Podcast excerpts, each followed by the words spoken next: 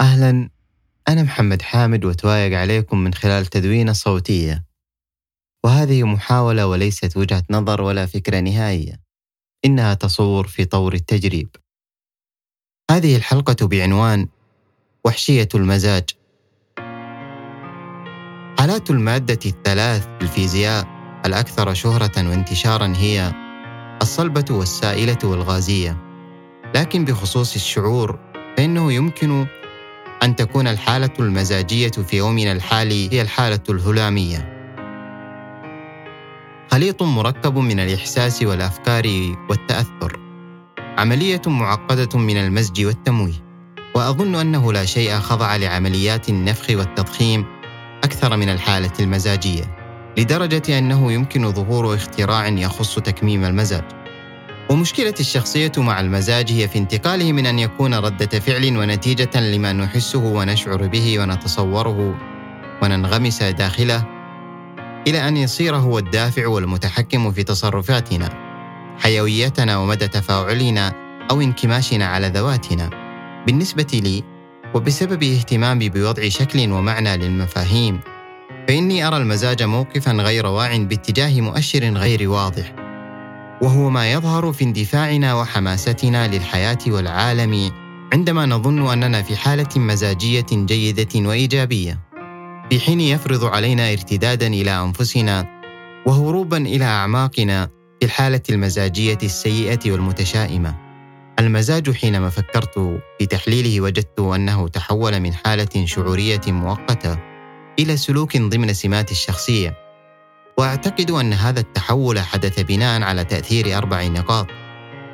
الأولى تتعلق بالربط بين المزاج والإبداع بحيث صارت حالات التجلي والإلهام والفاعلية العالية والحيوية مرهونة بقالب المزاج.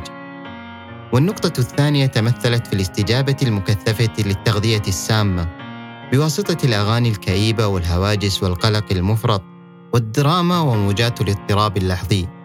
النقطة الثالثة ظهرت بسبب التساهل في تبرير الانفعال والغضب والاستفزاز والملل بالوقوع تحت وحشية المزاج الداكن. أما النقطة الأخيرة فأظنها تشكلت من خلال تفسير كثير من المواقف الخارجة نسبيا عن المألوف على أنها دلالة على أن الشخص مزاجي وهو ما نشأ عنه مجتمع المزاجيين. الأمر تقريبا يشبه تبسيط نزع الألوان عن الكلمة والشعور في حال كان التعبير عن المزاج خروجا بالمعنى من إطاره الضيق والمحدود إلى مساحة تطغى على كل شعور لأنه يصعب التعامل مع شيء دون أن نفهمه ويستحيل بوجود قائمة طويلة من التصنيفات والنظريات للانفعالات العاطفية المحددة والواضحة أن يتم تجاهلها جميعها والإقرار بسطوة المفهوم العائم المزاج الذي صار يعبر عن أي شيء وكأنه كل شيء.